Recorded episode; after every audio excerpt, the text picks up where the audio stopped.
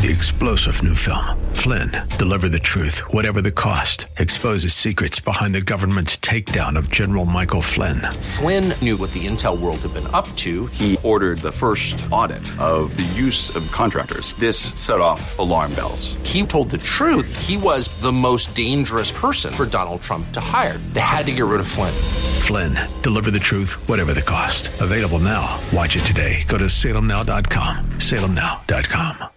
For news.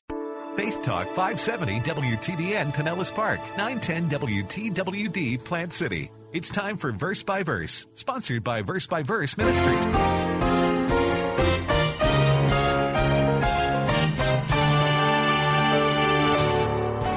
What is God's wrath? It is his hatred toward sin. Not the sinner, but sin. It is his settled indignation towards anything that violates his holy standards. God's hatred for sin is revealed from heaven against what? All ungodliness. That is, those who show a lack of reverence towards God, those who are disrespectful towards God, and unrighteousness of men. Unrighteousness means a disregard for doing His will. So you have a disregard for the person of God and a disregard for His rule or His will in their lives. God is angry with man's sin. Hello and welcome to Verse by Verse. There are two common misconceptions about God.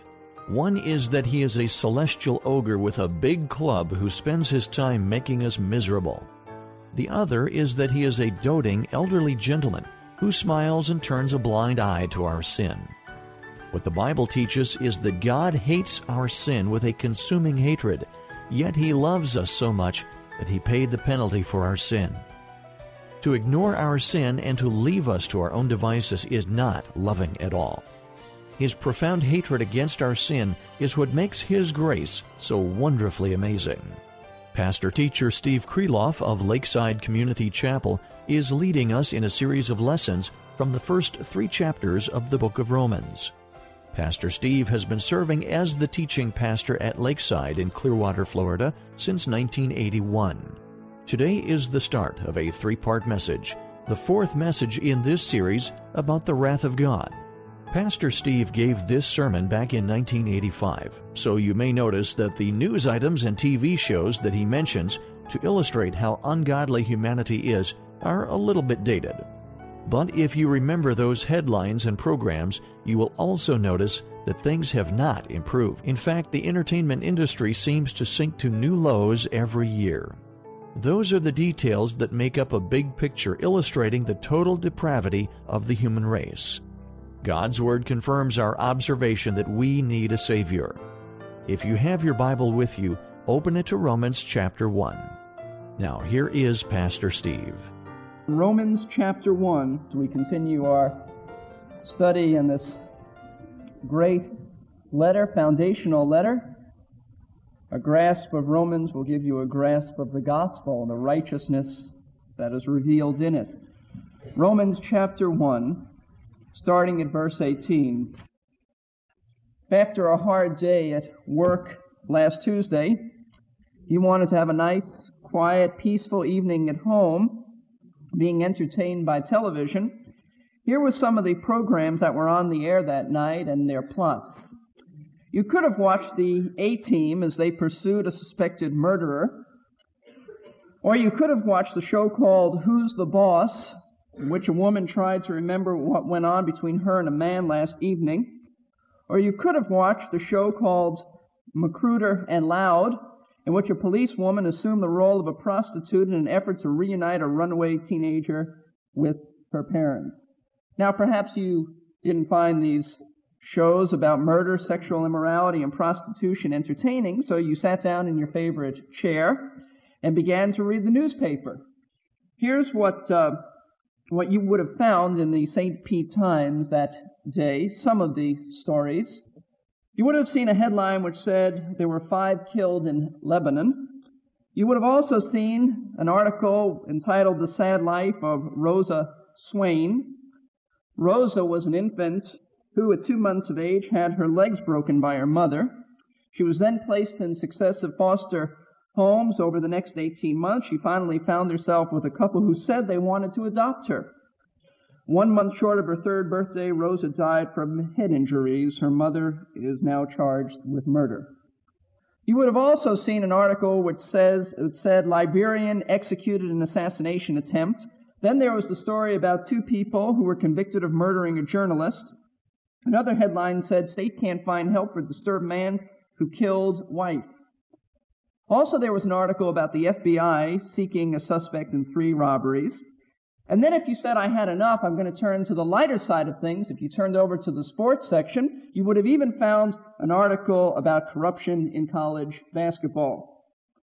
Now, if you think that television, programs, and newspapers are a diversion of the harsh realities of life, then you're mistaken.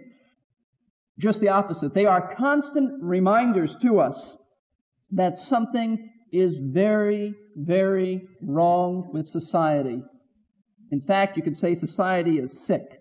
It's gone mad. It's insane. And it's only going to get worse, not better. Why are things so messed up? Why are things becoming, why is it becoming rather a common thing to hear about murders, rapes, child abuse, and things of that nature? Why are things so out of control? Listen, any thinking person has to ask that somewhere along their line in, in life. Has to ask questions of that nature. But only those who understand the truths taught in Romans chapter 1 know the answers. Romans chapter 1 really through chapter 3 know the answers. Everybody else seems to ask the questions, but we as believers in Christ are the only ones who can give a legitimate, reasonable explanation as to the sickness of our society. And where will it all end up? Well, Romans chapter 1 contains those truths. Because in Romans chapter 1, the Apostle Paul paints a grim, morally grotesque picture of heathen society, the pagan world, not because he's interested in reporting the horrors of his day, not because he's trying to shock anybody, and certainly not because he's trying to entertain anybody, but because he wants to clearly establish that pagans, that is, people who have never heard of the Lord Jesus Christ, stand guilty of rejecting God. They, as Paul says, are without excuse. And the larger picture of chapters 1 through 3 in Romans is that Paul wants the Christians at Rome to realize that everyone is unrighteous. Everyone is, is guilty. All have sinned and come short of the glory of God, regardless of their backgrounds, regardless of their good morals, regardless of their religious training. And so he puts three classes of people on trial in order to show the evidence of their unrighteousness. On trial are the heathen. On trial also the Gentile moralist. And also on trial is the religious Jew. But in chapter 1, Paul devotes that chapter from verses 8, verse 18, all the way to the end of it, verse 32, to the heathen, the pagan. The person that we are most naturally inclined to let off the hook because we say they don't have knowledge. How could God hold them responsible when, when they've never heard of the Bible, when they've never heard of the Lord Jesus Christ? But interestingly enough, it's the first one that Paul nails to the wall because he says they do know the truth and they reject the truth. They reject the knowledge that they do have. Yes, they don't, they don't understand all the truths about the gospel. They've never even heard the gospel, but they have enough knowledge that if they pursued that knowledge, they would be a seeker of light and God would give them more knowledge and more knowledge and more knowledge to the point that they came to faith in Christ. Now Paul centers, and, and watch this, this is the whole key to the, the first chapter. Paul centers his arguments around the pagans uh, concerning the pagan's guilt around the expression, the wrath of God. And we said, and we've said it in, in, the last few weeks, that if you divide this chapter into an understanding of the wrath of God, you'll see that it unfolds three ways. First is the wrath of God defined.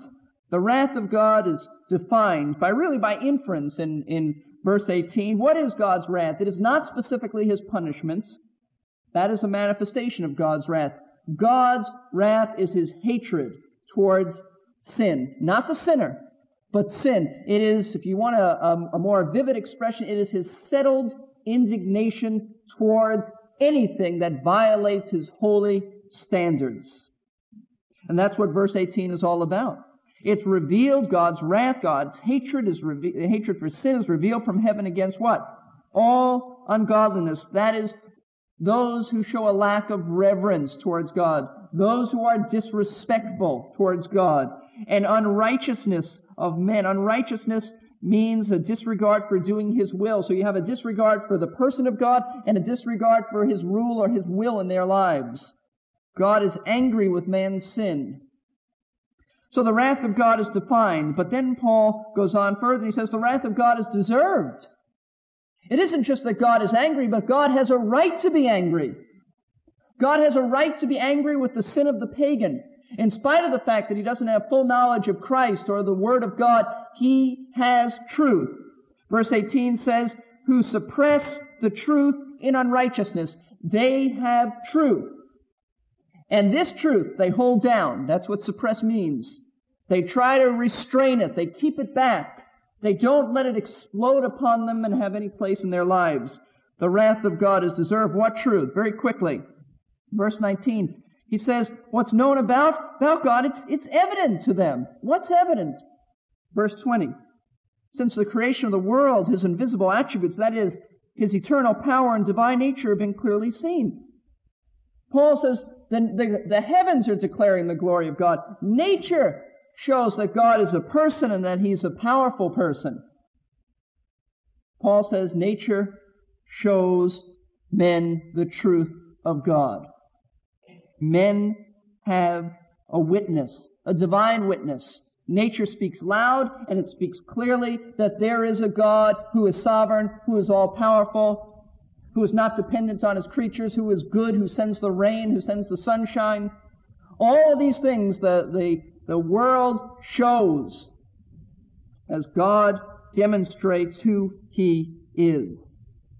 But did they accept that? No. Verse 21 says, For even though they knew God, that is, he means they knew about God, they had the truth about God, they didn't honor Him. It means they didn't glorify Him or give thanks. When they should have bowed down and worshiped the Creator, they said, No, we'll have nothing to do with Him when this knowledge should have led them to a submission to his authority, to a reverence for him, to a respect for him, to an obedience towards him, they said, No, we're not going to do that, and what's more, we'll take of his provisions, but we're not going to be thankful. We don't recognize the source of these provisions. We call them Mother Nature and things like that. We don't recognize the glorious God that He is. And the Bible says as a result of this, verse 21, they became futile in their speculations and their foolish heart was darkened. They turned off God's light of revelation, and when they did that, they were in darkness. And the only thing they had was their human reasoning. In other words, man became a philosopher rather than a worshiper, and he began to invent his own ideas. And then the Bible says, look what happened, verse 22, professing to be wise, they became fools. There was an arrogance there. There was a uh, sophistication. There was a, a, a pseudo pride, which said we're wise, we understand things. Man is, is the master. Man is the captain. The Bible says they really became fools, but they thought they were wise. In the name of intellectual honesty, they really became fools. And the greatest demonstration that they were fools is verse 23, because they exchanged the glory of the incorruptible God for an image in the form of corruptible man and of birds and four-footed animals and crawling creatures. The greatest demonstration that man is a fool spiritually and morally is that when he had the knowledge of the glorious God, he threw it away and he started bowing down to images of men and animals and beasts and birds and serpents. Yes, God's wrath is, is deserved because men have suppressed the truth that they had. And what, what Paul is really saying is that there is a downward path. One thing leads to another. There are consequences for rejecting the truth. And it's a downward path theologically. And when it finally ends up in idolatry, God pours out his wrath. That wrath that he has now becomes manifested, or the word that I'm using it is displayed. So God's wrath is defined, it's deserved, and it's displayed. And so let's look at that. And we just began dealing with that two weeks ago before our Easter break, the wrath of God displayed. But God doesn't display his wrath upon pagan society by, by raining down fire and brimstone. That's not the normal way God does it.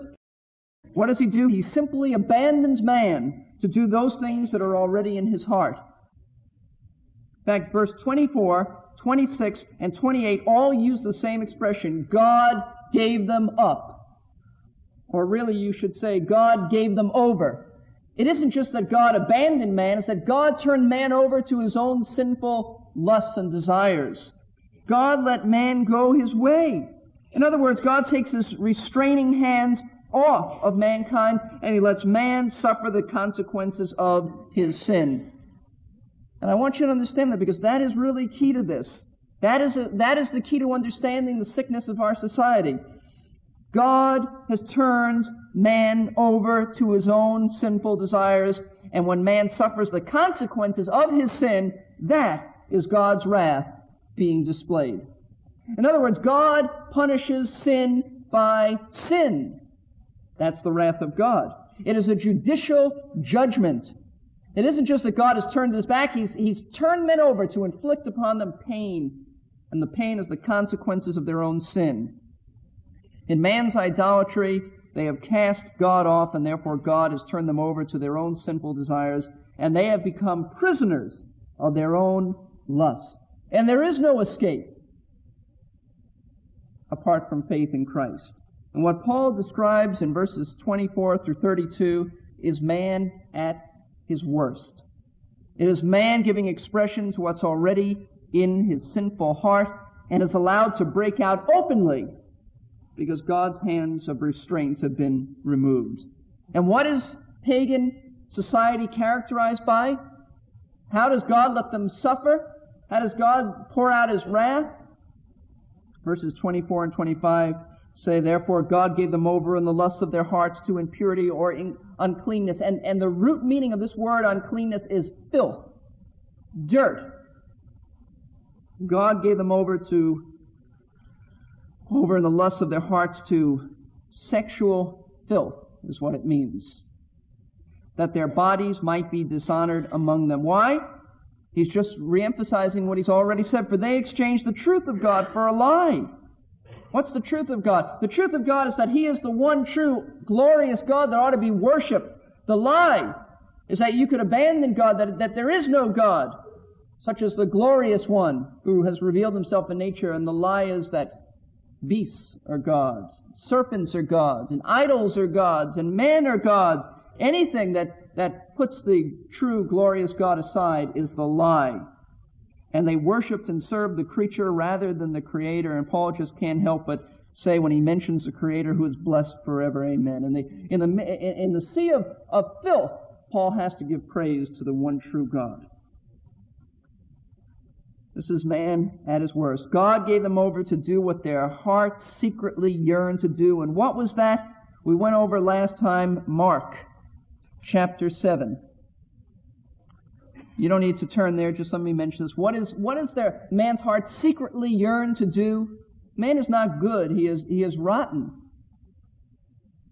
What man's heart secretly yearns to do is what Jesus said For from within, out of the heart of man, proceed the evil thoughts and fornications and thefts and murders, adulteries, deeds of coveting and wickedness, as well as deceit sensuality, envy, slander, pride, and foolishness. All these things, Jesus said, proceed from within and they defile man. They're already there. And when God takes his hands of restraint off, they come out.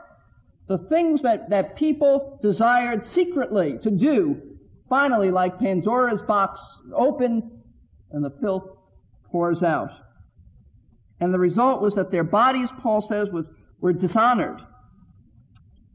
History reveals that pagan, ancient pagan man and his world were characterized by sexual immorality in which men and women dishonored their bodies by functioning on the level of animals seeking physical gratification. You can read any historical book and you would understand that.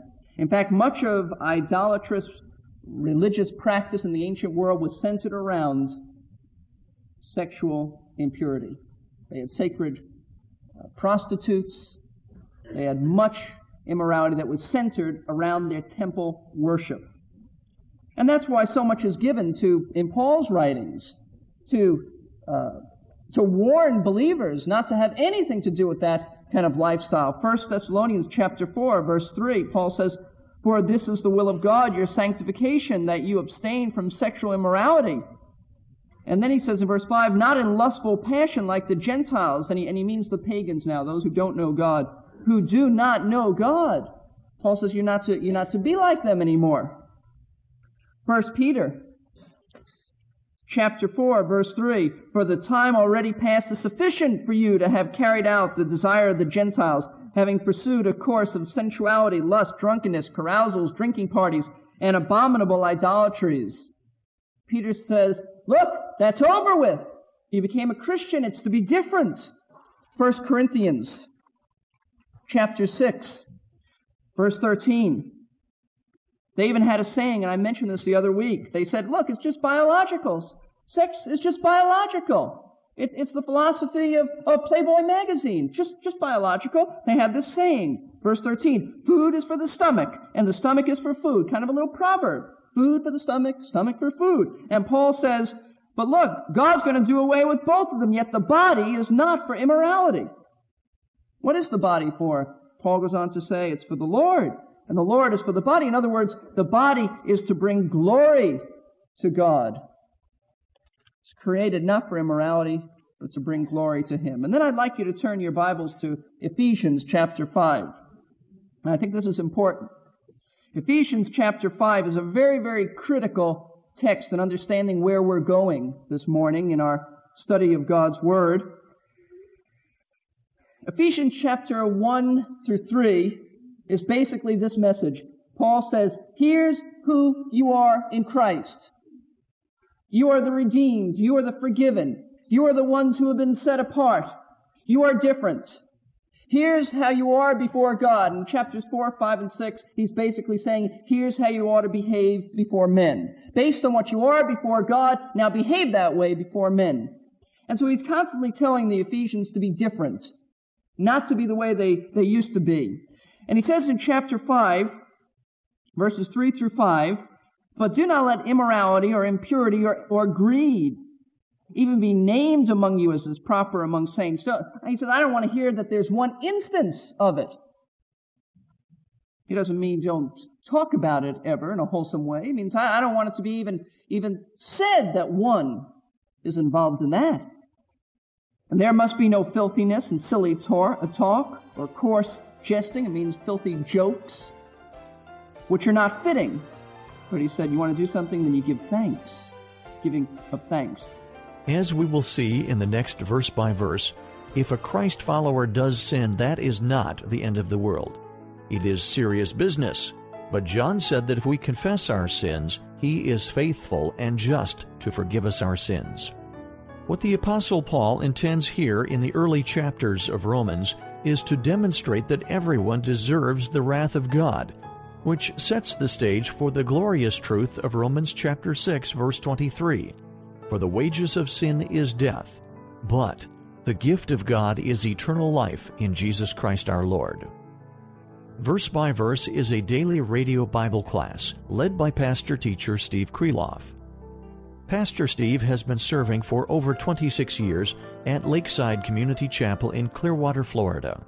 Verse by Verse is a production of Verse by Verse Ministries, a faith ministry, supported by the prayers and gifts of listeners like you. Our website is versebyverseradio.org. You can listen again to today's class, download previous classes, or sign up for our free podcasting service at the website. That's versebyverseradio.org. One other website to remember is lakesidechristianschool.org.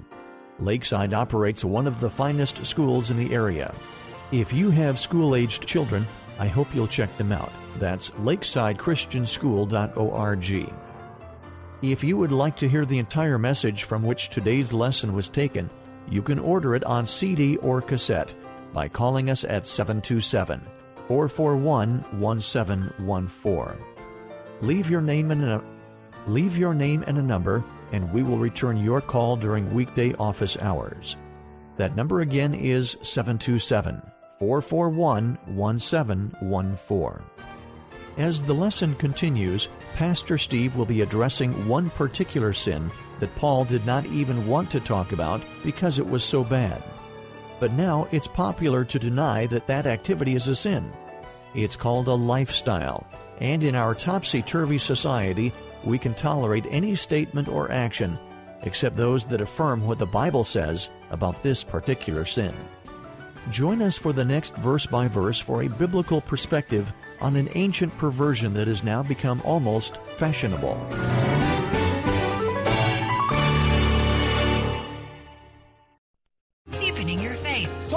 Times we're not in position for our breakthrough because when we should be sitting and serving, we're searching the blessings of God will chase you down. So you've got to be in position and say, you know what? I'm going to settle myself. I'm going to serve God. Faith Talk 570 and 910 WTBN. Three star general Michael J. Flynn, head of the Pentagon Intelligence Agency, knew all the government's dirty secrets. He was one of the most respected generals in the military. Flynn knew what the intel world had been up to, he understood its funding. He ordered the first audit of the use of contractors. This set off alarm bells.